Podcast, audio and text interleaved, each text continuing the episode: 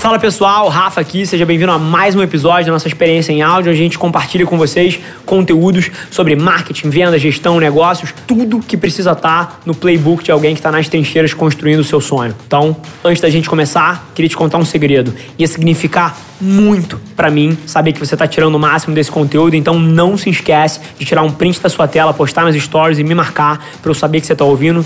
Quem já me mandou alguma mensagem, já me mandou algum direct, sabe que eu respondo pessoalmente todas as mensagens. E agora, sem enrolação, vamos para o episódio de hoje. Fala aí, gente. Meio do dia corrido aqui, tem uma série de reuniões hoje, mas eu não sei se vocês viram, a Amazon anunciou finalmente o suporte completo para Alexa, que é assistente virtual de voz, de inteligência artificial da Amazon no Brasil. E ela tem uma série de comandos que você pode fazer, pô, só com algumas palavras, da mesma forma que você precisaria eventualmente navegar para uma interface visual como de um smartphone. Além de tem coisas engraçadas, como por exemplo, Alexa, tell me a joke. Actually, my friend Jimmy Fallon wants to tell a joke. Let's give him a shot. Sensacional. What did the horse say to the scarecrow? Hey. Meu Deus. Mas, enfim, terrível Jimmy Fallon. Então, pô, eu perguntei, pedi pra ela contar uma piada pra mim, ela botou o Jimmy Fallon pra contar uma piada é terrível, mas enfim. E você pode, cara, fazer pesquisas, por exemplo, Alexa, how many calories are there in a Big Mac? Quantas calorias tem no Big Mac, né? A typical Big Mac has 540 calories. 540.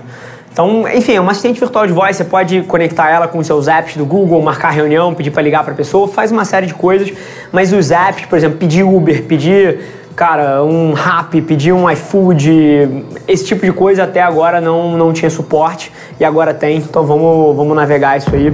A maioria das pessoas olha para plataformas como Uber, Rappi, iFood e olham um delivery de comida, olham um serviço de ride sharing, mas na minha cabeça, assim como na sua, é muito claro o que elas são. Elas te economizam tempo. Sem dúvida. O que você compra com Uber, você compra tempo de volta. O que você compra com Rappi, quando a minha esposa, ontem, 11 horas da noite, enquanto a gente estava jantando, estava fazendo as compras da semana no Rappi ali, pedindo a recompra do que ela comprou semana passada, com dois botões, o que o Rappi está entregando é tempo. É surreal. Não é um delivery de comida, é comodidade. Então, pô, é, acho que isso é um baita aprendizado, independente do mercado que eventualmente você tá. As variáveis do seu modelo que o cliente valoriza talvez não sejam tão óbvias quanto o produto que você entrega. Mas vocês podem anotar o que eu tô falando. Isso aqui é o nascimento de uma coisa que vai ser tão relevante quanto o smartphone. Simplesmente pelo fator tempo é muito mais rápido eu virar para Alexa e falar: Alexa, me pede um Uber pro meu trabalho, do que eu abrir o app, ficar lá botando o endereço e botar que eu quero o Uber X, pô, o Uber Black. Então é muito mais fácil pedir: Alexa, me pede um Uber pro meu trabalho. E ela vai pedir: Alexa, refaz as minhas compras de mês no supermercado. E ela vai e pede no meu supermercado, no, no skill do supermercado que eu uso. Alexa, pede pro Rappi me entregar um papel higiênico, uma pasta de dente. Tipo, tudo isso é muito mais simples do que você abrir o app, você dar search no produto e você escolher, e você comprar e você ativar. Então, não é tudo que funciona melhor numa, numa interface de experiência de usuário de voz mas várias coisas vão ser melhores. Por exemplo, Alexa, remarca a minha reunião com o Rodrigo Fontes do Tinder para terça-feira às 5 da tarde, por favor. E ela vai mudar o meu invite pro, pro Fontes para outro dia. Então, o fato é que tem várias coisas que por voz são muito mais simples e os seres humanos valorizam muito a praticidade. Inclusive, a gente todos os dias paga para que coisas sejam feitas de forma mais rápida pra gente. A gente valoriza muito o tempo. Tempo é uma das poucas commodities que ninguém pode comprar de volta.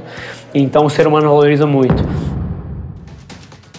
Esse foi mais um episódio da nossa experiência em áudio. E como eu já falei, eu adoraria saber que você está gostando do que a gente está compartilhando por aqui. Então não esquece, se você está tirando valor desse conteúdo, ia significar o mundo para mim, que você tirasse um print da sua tela, postasse no Stories me marcando e aproveita para ir na sua plataforma favorita também e deixar um rating de cinco estrelas e um comentário lá, ajudando a gente a construir essa comunidade tão vibrante que move o Brasil para frente através do empreendedorismo e que fala desse Brasil que dá certo. É um prazer ter vocês comigo e a gente se no próximo episódio do podcast.